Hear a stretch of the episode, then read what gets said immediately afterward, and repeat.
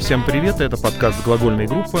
Здесь мы простым языком говорим о том, как сложно устроен язык. Меня зовут Игорь Исаев, я лингвист-диалектолог. Меня зовут Дмитрий Коломацкий, я лингвист и Python-разработчик. В гостях у нас Юрий Коряков. Юр, прям вот Представься, пожалуйста, сам, чем ты занимаешься, твоя область интересов, а потом мы спросим, что нам интересно. Всем привет, я Юра Коряков. Я занимаюсь не самыми мейнстримными областями лингвистики. Прежде всего, я делаю языковые карты и в основном кабинетная крыса в этом смысле. Но начиная с 90-х годов, когда я впервые попал в Дагестан с Александром Евгеньевичем Кибриком, я очень полюбил поле, но много лет туда не ездил и лишь несколько лет назад возобновил это прекрасное занятие. Поэтому совмещаю теперь кабинет кабинетную работу с исследованием языков в природе. Здесь все, что нарисовано вообще у нас, вот имеет реки, города и моря, авторство Юрия Борисовича Корякова. Вот он работает в секторе реальной лингвистики Института языкознания. Ну, я уж тогда выдам, раз сам Юра не выдал. Я, очевидно, связываю возобновление полевой работы с предчувствием, что состоится этот подкаст и захочется на него прийти. Значит, Юра главный специалист по картам, но получается, большая часть мест, которые картографировал, в глаза не видел. Это мы тоже не будем включать в подкаст.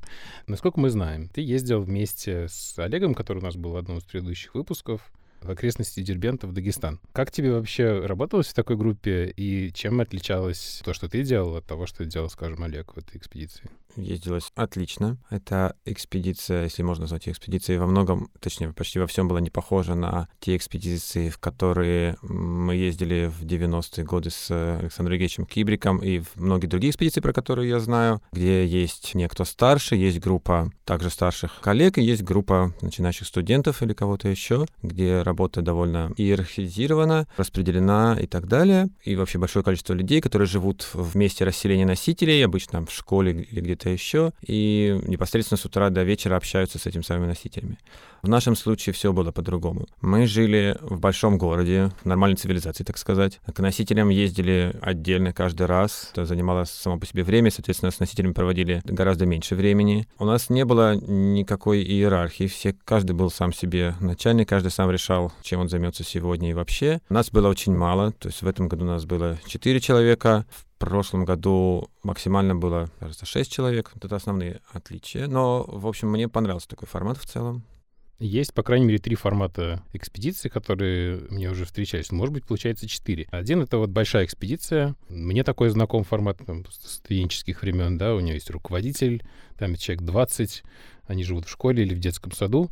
Есть небольшая экспедиция, но при этом в ней все равно есть руководитель. И, насколько я помню, вот экспедиции — Ариадна Ивановна Кузнецова и Ольга Анатольевна Казакевич, и там было несколько или студентов, или аспирантов, и там все равно было понятно, что там есть руководитель.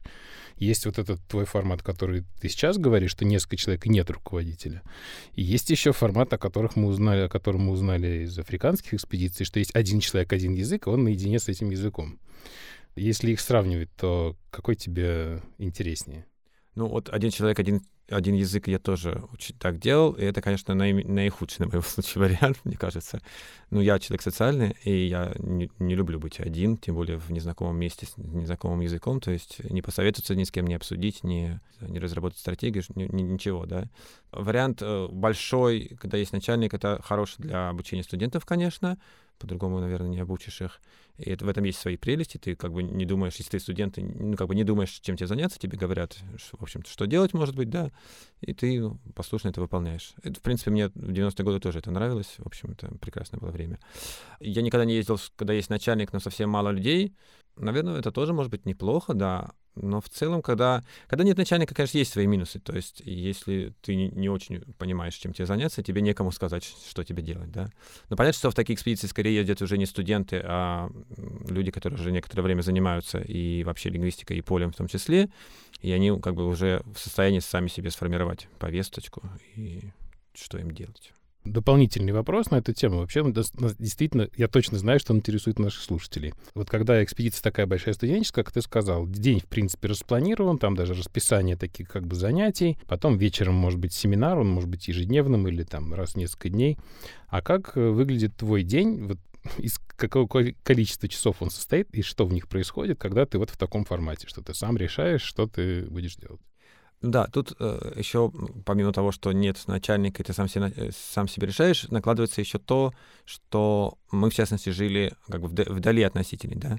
То есть, наверное, если бы в таком же формате, но мы жили в той же в селе, где живут носители, заметно бы отличался бы наш распорядок дня. То есть мы все равно бы могли бы утром там, встали, позавтракали и уже работаем, да, весь день. Пообедали, опять, опять работаем. В нашем же случае было так, что мы, допустим, просыпаемся, мы какое-то время там обрабатываем материалы, потом мы решаем только куда ехать.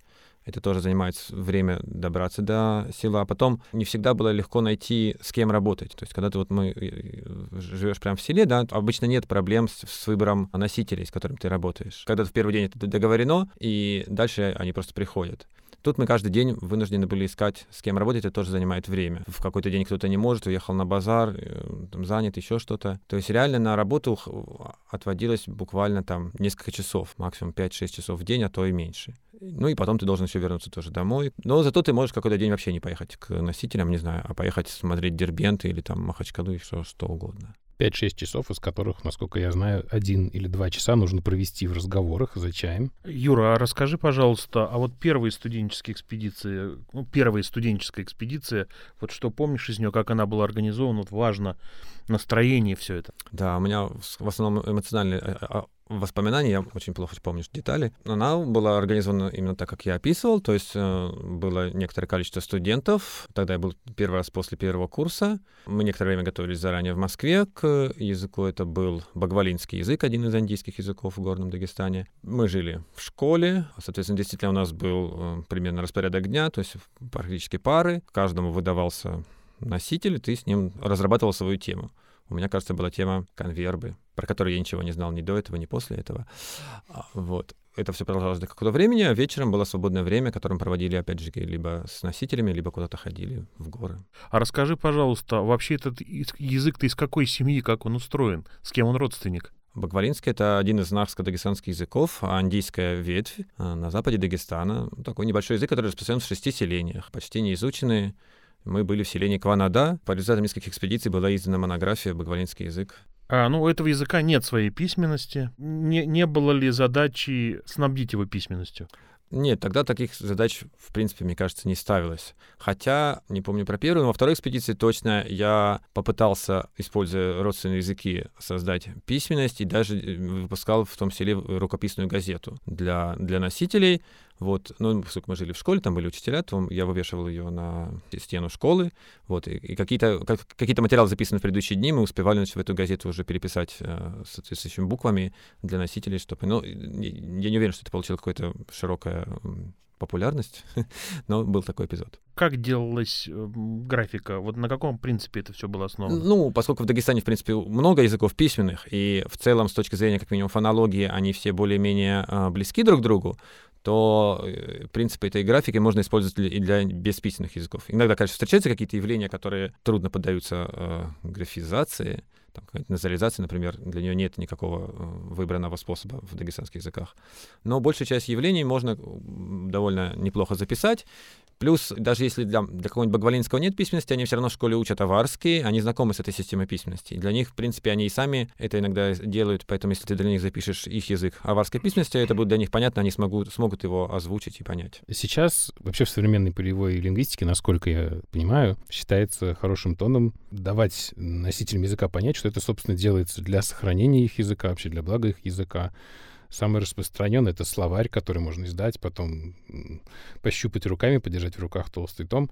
Тогда вообще была какая-то такая практика, чтобы вот э, именно донести до носителей этого языка, что это делается для их языка? Да, слушайте, хороший вопрос. И, честно говоря, у меня нет никаких воспоминаний на этот счет. Э, в смысле, может быть, кто-то так и воспринимал свою работу и что-нибудь говорил носителям, но это, во всяком случае, это не позиционировалось как э, полноценная задача, и я ни разу не слышал, чтобы носителям объясняли, что вот мы делаем какое-то важное дело, и что потом у вас будут какие-то материалы. То есть мы ни в одной из этих экспедиций не было издано словарей. Грамматики, которые издавались, они, конечно, были явно научные, а не, не для пользования носителями. То есть здесь там не создание алфавита, ничего такого, тогда не ставилась такая задача. Но это была такая заря. Так сказать, да, это уже были 90-е годы, мы только-только возобновили эти поездки в, на Кавказ. А они физически проходили каким образом? Я помню первые поездки и, и потом первые поездки со студентами, они были что-то, включали в себя машину ГАЗ-66, которая шла из Москвы, подбирала там в Махачкале, по-моему, и потом они ехали на этом ГАЗе, значит, в горы, а вот в вашем случае это было... Немножко по-другому. Мы почти все люди... Ну, выезжала какая-то первая, не помню, как назывались. Первый, десант. Десант первого человека, да. Как они добирались, я не знаю, наверное, так же, как и мы. Вся остальная часть в первую самую экспедицию мы ехали на поезде, он тогда проходил через Чечню, в которой только-только закончилась очередная фаза войны, нам всем велели ложиться на пол, чтобы мы нас не застрелили, проезжая Грозный. На поезде мы доезжали до Махачкалы, там мы садились в пазик, наверное, маленький автобус, и на нем уже ехали почти весь день вот до горного селения. Обратно, также на этом пазике мы возвращались в Махачкалу, там ночевали, и обратно уже летели на самолете. И во вторую экспедицию вам только на самолете туда и обратно было. Видимо, этот пазик и есть ключевой элемент, потому что, может быть, в первых экспедициях нельзя было достать пазик, и поэтому вот шла машина, которая... То есть люди приезжали или прилетали на самолете, я не помню, и там их подбирала машина, туда их везла. Есть старые же черно-белые фотографии, когда экспедиции первые на этом самом газике, ГАЗ-66, да-да-да, это правда. Ну что, может быть, э, запрыгиваем в новый сезон, в этот, этот год? Да, хорошо. У нас получается джалганский язык и еще соседствующие с ним языки. И это не то, что даже не только этот год, а этот и предыдущий. Их, в принципе, можно объединить. Чем ты занимался э, в этом и предыдущем году? В эти оба года мы изучали две разных языковые сущности. Это, в первую очередь, вот этот джалганско, джалганско-метагинский язык, как мы сейчас решили его называть официально. Хотя у нас недавно был спор о том, как выбрать для него название, потому что, когда мы говорим джалганско-метагинский, мы вынуждены ограничиваем себя этими селениями джалган-метаги. А как известно, еще сто лет назад на этом языке говорили в некоторых других селениях вокруг, и тогда получается, что название Джалгана-Метагинский для него уже не очень применимо. Поэтому, в частности, я предлагал название фарсидский язык, который иногда используют сами носители, в частности, в переписи. Но пока это не нашло отклик, потому что это немножко похоже слишком на фарси, может возникнуть путаница с персидским и так далее. Это одна, одна языковая м, сущность. Вторая — это даргинские диалекты, анклухский и амухский, которые были выселены из своих горных селений в, в равнинное село Чинар, которое находится к северу от Дербента. И там живут со многими носителями многих других языков, тоже выселенных из гор. И вот это как бы вторая часть. В прошлом году ей занимались более активно, я в том числе. В этом году им занималась только Таня Давидюк. Я сосредоточился на джалганском. И в прошлом году мы еще успели съездить вот во вторую часть этого языка, в, Мета, в село Метаги-Казмаляр и Метаги, и посмотреть на ситуацию там. Получается, каждое утро, просыпаясь в Дербенте, нужно было еще решить, в какой, значит, в какой диалект сегодня еду или в какой язык? Именно так. У меня сегодня нахско-дагестанское настроение или... Индоевропейское. Индоевропейское. А можно тогда про социолингвистику? Что там происходит? Э, какая ситуация с э, носителями? На чем они говорят? Как они об этом думают? Значит, индоевропейское настроение. Как я уже говорил, есть два как бы, главных сейчас сохранившихся наречий, можно так сказать, да, Желганское и Метагинское. Каждое из них распространено в исходном горном селении и в равнинном селении, куда они постепенно в последние там, десятилетия спускаются. Джалганская часть, э, на, на, нам кажется, что сохраняется лучше. Они изначально меньше подвержены были азербайджанскому влиянию, нам так кажется. И, во всяком случае, в Верхнем Жатгане очень хорошо сохраняется. Метагинская часть, как нам показалось в прошлом году, они гораздо больше владеют азербайджанским языком, то есть э, большинство слов они пытаются перевести на азербайджанский, когда их спрашиваешь. Дети часто говорят на азербайджанском между собой или с родителями. То есть видно, что азербайджанский гораздо больше проник в их жизнь. Насколько это кардинально влияет на сохранение языка, сейчас непонятно, потому что и там, и там теперь пришел русский язык, и постепенно вытесняет все языки. В целом и метагинский язык, и джалганский сохраняется как минимум среди среднего и старшего поколения. Дети понимают, но обычно сами редко между, между собой или со взрослыми говорят на нем, но, как правило, все понимают. По идее, надо бы организовать языковое гнездо, чтобы они все-таки на нем говорили. Ну, как бы у них есть фактически эти гнезда, да, но там школа, какой-то, не знаю, интернет, телевидение продолжает вторгать в их жизнь русский язык. Ну, а азербайджанский язык сохраняется скорее там по традиции, потому что вокруг очень много всего азербайджанского тоже. А переписки в соцсетях или непонятно, как они их ведут, на каком языке? Ну, нет у нас достаточных сведений об этом, то есть мы даже, кажется, пря- прямо спрашивали этот вопрос, в общем, не очень ясно. Вроде они иногда используют. В Метаге, в Метаге кстати, пока мы знаю, часа три общались с носителями, закончилось это общение тем, что мы обменялись номерами телефонов и стали прям тут же переписываться по-метагински, то есть то, что я успел выучить за эти три часа, я уже начал писать э, носителям, они с радостью писали русскими буквами по-метагински. Дорогие друзья, ну вот если вы знаете эту часть социолингвистической жизни, пожалуйста, оставьте нам в комментариях сообщение, как вы общаетесь в социальных сетях, используете ли свои родные языки. А, впрочем, это неправильно сказано, потому что родным является, как правило, не один язык, то есть как вы переписываетесь, какие языки вы используете в общении с разными людьми? Все правильно сказали, родные языки. Родные языки. Все очень правильно, родные языки. Верхний Джалган, Нижний Джалган. Я еще помню с, с того рассказа, да, то есть одно это как бы практически пригород, такой как поселок, а второе это более такое аутентичное село. И вот как выглядит там жизнь? Ну, жизнь там выглядит для тех, кто, в принципе, знаком с горным Дагестаном, похоже, вполне даже на... То есть то, что он находится где-то очень близко от Дербента, это не сильно влияет на то, как это выглядит там жизнь, да.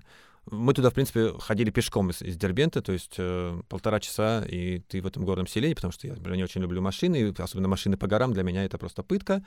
Поэтому гораздо проще полтора-два часа пройти пешочком по горам в свежем воздухе в лесу, и ты в селении. Это действительно довольно близко, но это те, те же горы, крыши одного — это пол другого дома, все вертикально ориентировано, ну, конечно, все стараются себе сделать ремонт, все новые дома, но в целом жизнь очень похожа на то, на, примерно то, что мы видели в Западном Дагестане, там, в аварских селениях, в андийских селениях. Не похоже на то, что, как это выглядит, например, в Нижнем Челгане, да, который вот является фактически продолжением Дербента.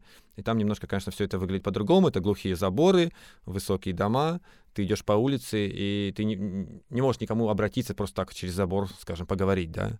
В годном селении, конечно, все не так. Там рабится, все просматривается, каждый человек тебя видит и что-нибудь тебя кликает и говорит, и найти с кем поработать гораздо проще. Арабица? Сетка арабица. Ну, сетка такая. Арабица. Я услышал арабица. Ага, ага. Я думаю, я так, письменность? Нет, потом сейчас не понял. Как арабица мешает общаться. Да-да-да. Помогает. На арабице сказал. Значит, во-первых, э, я смело могу спрашивать в подробностях, потому что наши слушатели, может, не все знают, а как, собственно, в аварских андийских селениях обстоит дело. Вот, как это получается один дом над другим, то есть не многоэтажный дом у одной семьи, да, а один домик, а сверху, как бы мы сказали, следующий этаж, Вообще нет, нет, нет. другой, да? А поскольку э, горизонтальных плоскостей практически нету в таких местах, да, хотя это так выбирается, в принципе, самое горизонтальное место для селения, но все равно его очень мало. Селение расположено на склоне, как правило, и дом э, одной семьи, он строится на этом склоне, дом следующей семьи находится выше над ним, и крыша предыдущего дома, она плоская. И те же, кто живут выше него, фактически могут по нему ходить, по этой крыше, потому что для них это площадка перед домом. А, терраса. Даже не терраса, просто да. вот они выходят, а тут плоское, плоское место. Это крыша дома, который а, ниже. Можно а их крыша, и... это, да, это для следующего дома, наоборот, площадка. По описанию понятная ситуация. А материал стены — это плоский камень, да, какой-нибудь? Плоский камень или это кизяк с соломой и мелкими деревянными конструкциями. Там из камня так таковые дома не особо строят. Скорее вот э, кизяк с соломой а, перемешанные. Как в таких условиях бытовая часть устроена? Мыться, туалетная часть? Ну, туалет стоит где-то в дворе в лучшем случае. Я помню вот э, в первой экспедиции в школе, когда мы жили, туалет располагался на краю обрыва 200-метрового, то есть ты, находясь э, в, туалете, еще мог созерцать приятные скалы напротив через 100 метров. Это было очень приятно, но немножко, если ты боишься высоты, конечно, было тяжеловато. Вот. Ну, и обычно у тебя, если туалет находится где-то там на краю участка. С мытьем как-то сложнее. Очевидно, где-то вода набирается и греется, и, типа дачного душа, такое вот что-то такое. Ну или река рядом всегда есть, можно постираться, помыться.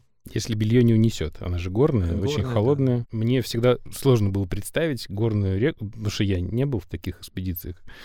Горную реку, которая глубиной по колено, но при этом сбивает с ног входящего в нее. Вот я слышал о таких быстротеч... как сказать? Быстро, быстрых, быстротекущих реках в экспедициях, что через которые надо было очень осторожно перебираться. Ну, на самом деле, по колено, это, конечно, бывает и по колено ручьи, да, но вот вс- все реки, которые рядом которые селения находятся, они обычно все-таки чуть-чуть поглубже, хотя это не самые большие реки вместе. И мы, в частности, в Мишлеше, в Сахурской экспедиции второй, переходили такую реку. Вообще она выглядит не очень переходимой, то есть довольно действительно бурная и метров 20 в ширину, но в какой-то момент кто-то из местных нам сказал, что он знает брод, и повел нас на другой берег собирать малину, кажется, или чернику.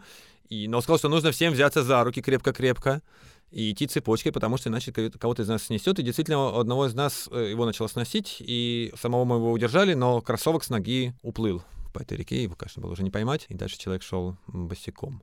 Вот такие затратные экспедиции на, по части обуви просто надо быть аккуратней.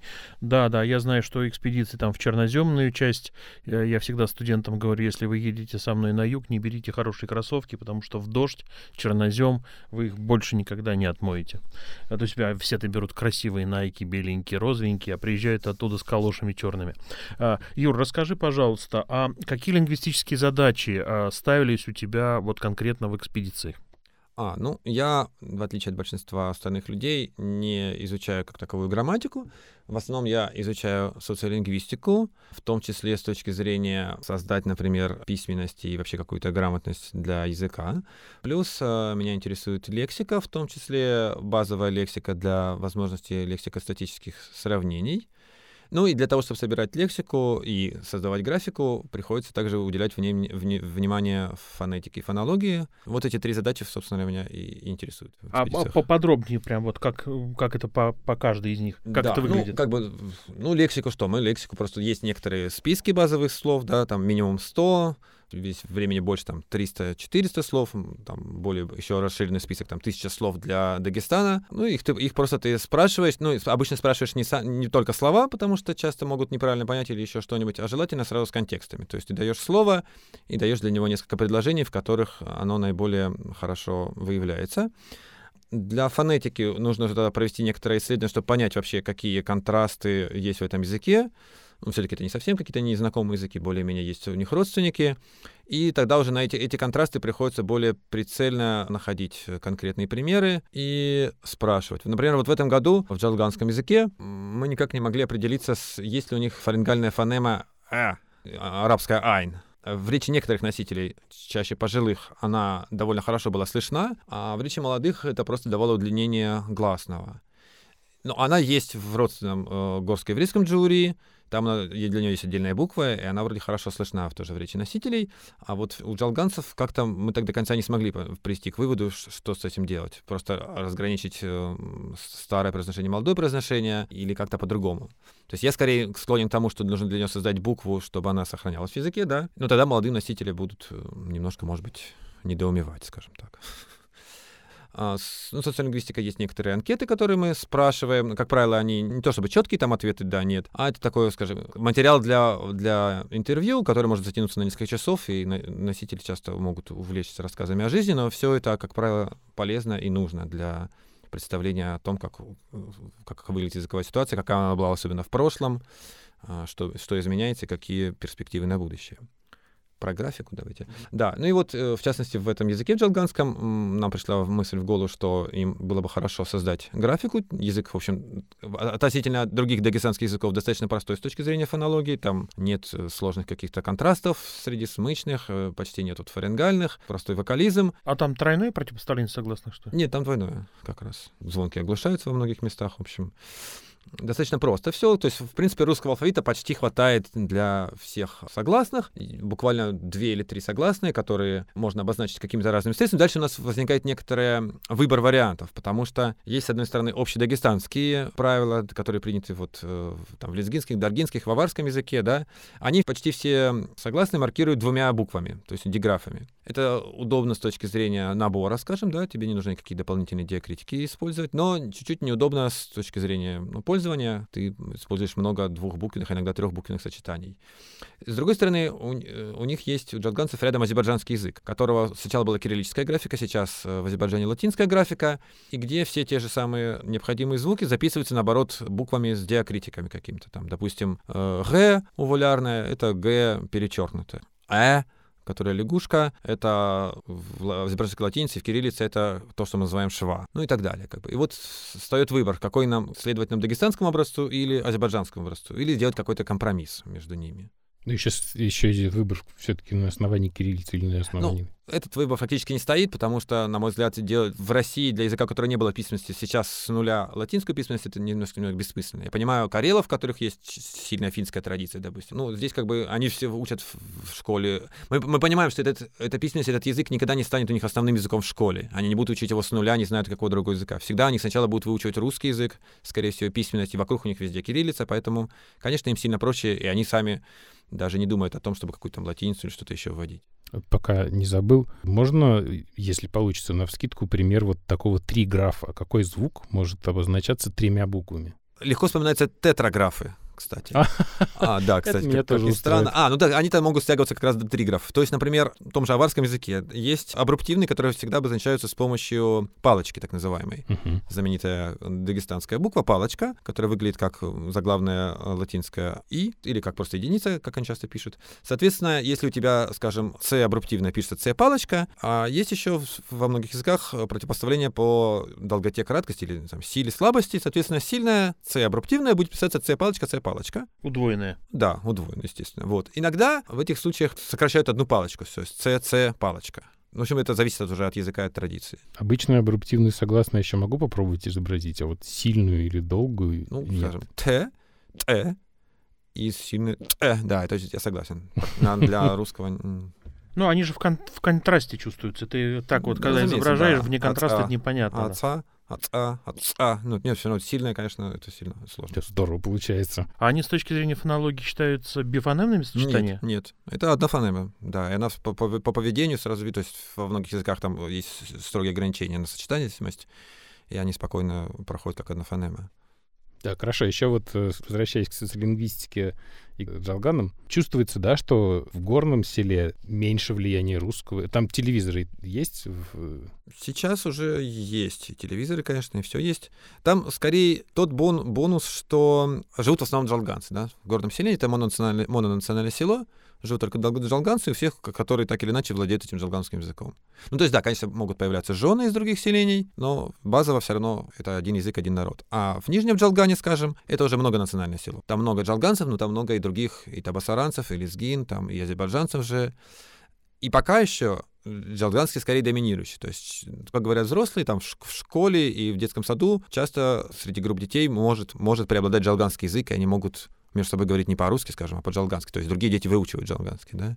Но это уже такая ситуация под, под угрозой некоторая. Наличие таких современных технологий, ну, по крайней мере, телевизора, а то и интернета влияет? Или важнее географическая вот такая доступность, которая просто позволяет множеству разных людей приезжать и, соответственно, всему этому как бы размываться? Да, ну сложно, конечно, оценить, в какие факторы хуже влияют, какие, какие больше, какие меньше влияют. А для детей, как многие утверждают, даже опаснее не телевизор действительно, а интернет, э, ТикТок, Ютуб и так далее. То есть они не сидят там часами перед телевизором, скажем, да. То есть когда, сколько мы не были в никаких семьях, я не видел такой картины, чтобы дети там сидели перед телевизором. То есть они скорее там играют. Сидели в телефоне, такое, да, такое бывало. Ну и тоже я бы не сказал, что они там прям часами в нем сидят. Они довольно много бегают, играют, э, общаются между собой, помогают родителям по дому очень много и так далее. То есть я, когда всегда говорят, что вот там, не знаю, якутский язык вытесняется русским, потому что дети сидят в ТикТоке, я немножко удивляюсь. Сколько нужно сидеть в ТикТоке, чтобы, когда у тебя вокруг все говорят по-якутски, у тебя русский вдруг начал вытеснять якутский от двух-трех часов сидения в ТикТоке. Почему-то моя дочь, сидя, смотря мультики по-английски, у нее этот английский не вытесняет русский. То есть, как бы это, конечно, это сознательные нужно упражнения. А ну, как бы об этом думать надо, и с этим надо заниматься. А есть ли языковые активисты, которые пытаются этот язык поддерживать? Встречались ли в экспедициях, ну, вот прям в силе там человек, который говорит, я хочу, чтобы мой язык был, и вот делаю то-то? Из тех, где я бывал мест, такого я не очень припомню. Но вот в частности, в том же Джалганском, такое ощущение, что до нашего приезда они вообще как бы не задумывались. То есть они писались в переписях азербайджанцами. И почему, в частности, мы про них ничего не знали раньше, да, как говорил Олег? Потому что, например, ну, я многие языки выявляю, смотря данные переписи по населенным пунктам. И я делаю карту там Дербенского района, и смотрю села, азербайджанский язык азербайджанца. Я спокойно пролистываю дальше, да. То есть они даже нигде не, не, не всплывали, скажем так, да. То есть догадаться посмотреть в каком-нибудь там а, очерке этнографическом, что есть, оказывается, пара-тройка сел, где они говорят по-азербайджански, ну, как бы не приходило в голову. То есть это фактически случайно, что мы о них узнали. И они сами как бы не очень как бы были на этом сфокусированы, не очень задумывались о том, что нужно что-то сохранять. Вот. Но зато сейчас, когда вот мы со многими говорили, да, обсуждали вопросы орфографии, того всего, они выглядели очень заинтересованно, говорят, да, это вообще отлично, действительно, на самом деле мы не говорим по-азербайджански, да и не, азербайджанцы мы никакие вовсе. И это вообще-то здорово, создать бы письменность, и вот про директора школы Олег говорил тоже, он говорит, да, конечно, если вы, выпустите какую-то книжку там или букварь, что такое, я добьюсь того, чтобы у нас были хотя бы там экстракуррикула, ну, не знаю, там какой-нибудь кружок по джалганскому языку, но я, поэтому мы не можем сейчас его ввести в программу, потому что это, естественно, большое, большое дело, чтобы ввести язык в программу, но сделать дополнительные какие-то занятия, это пожалуйста. То есть до нашего приезда ощущение, что они как бы об этом не думали, но сейчас с радостью это восприняли, скажем так. А значит ли это, что там региональный компонент в школах, ну вообще там в Дагестане, он как бы не стоит в, на первом месте, это не так актуально? Или это именно вот с этими языками, которые не самоидентифицировались, эта проблема есть? Uh, ну, там много разных ситуаций. В Дагестане, с одной стороны, очень много языков, они все об этом знают, да. С другой стороны, вот именно с точки зрения образования, такое ощущение, что они немножко боятся этой чрезмерной многоязычности. И вот у них есть какой-то за советское время появившиеся литературные языки, и они их очень свято придерживают. То есть любые попытки, вот я знаю, например, про Даргинский ареал, где как бы тоже это фактически же много языков даргинских, и есть один, только один литературный язык. И любые попытки на местах ввести хоть какие-то там кружки или что-то еще на Цудахарском, на Кайтакском очень жестко пресекаются, но ну, уже на уровне, не знаю, департамента образования или еще чего-либо. То есть у них некоторое такое даже сакральное отношение к вот этим литературным языкам. И поэтому в других частях Дагестана действительно люди как-то вот... Вот у них есть аварский родной, как бы, да. Не, не важно, что ты говоришь, на самом деле, на каких-то индийских языках, которые абсолютно не, не понимаемы с аварским. У тебя есть аварский родной, ты его учишь в школе. И не лезь сюда, как бы, да. Вот ты дома говоришь, на чем хочешь, а в школе это совершенно другое. И, возможно, здесь тоже, но, но тем не менее, с разговоров с этими джалганцами мне сложилось ощущение немножко все-таки, что они не так свято этого азербайджанского придерживаются. Все-таки понятно, что э, джалганский и азербайджанский вообще это разные семьи, как бы, да. Странно говорить, что это один и тот же язык. Даже не аварские, не даргинские случаи, где там можно хотя бы назвать их диалектами. Здесь ты так не сделаешь та часть нашей аудитории, которая э, лингвистически обременена, может сейчас заварить себе кофе, а та часть, которая не погружена полностью в языковую картину Дагестана, для вас небольшой такой экскурс. Юр, пожалуйста, краткую хотя бы справку, как устроены языки Дагестана, в чем специфика именно Дагестана. Специфика Дагестана в чрезмерной языковом разнообразии. Языковое разнообразие Дагестана сравнимо с самыми разнообразными местами на Земле, где-нибудь Новая Гвинея, север Новой Гвинеи, да, вот Нагорье, где буквально там по 2-3 деревни на язык. Вот Дагестан — это именно, такая плотность. Она не существует нигде в другой, в Северной Евразии, в Европе, на Ближнем Востоке. То есть, ну, это, во-первых, это горы, довольно высокие горы, которые позволили, позволили сохранить это многообразие. Хотя, как бы, есть горы в других местах, то тот же остальная часть Кавказа довольно, ну, не может похвастаться таким разнообразием. К этому горному разнообразию добавляется еще некоторое равнинное разнообразие. То есть, скажем, во всем равнинном Дагестане раньше были распространены либо тюркские языки, либо вот индоевропейский джалганский язык, да, которые тоже еще насло- наслоились на это горное разнообразие. А горные, а горные языки, они все принадлежат к нарско-дагестанской семье, к нескольким ветвям внутри нее. И сейчас мы говорим где-то о 50-60 языках э, в Дагестане. То есть это треть всех языков России, Р- это Дагестан? Да, именно так. Как так сложилось, что именно Дагестан стал колыбелью вот этой горой языков?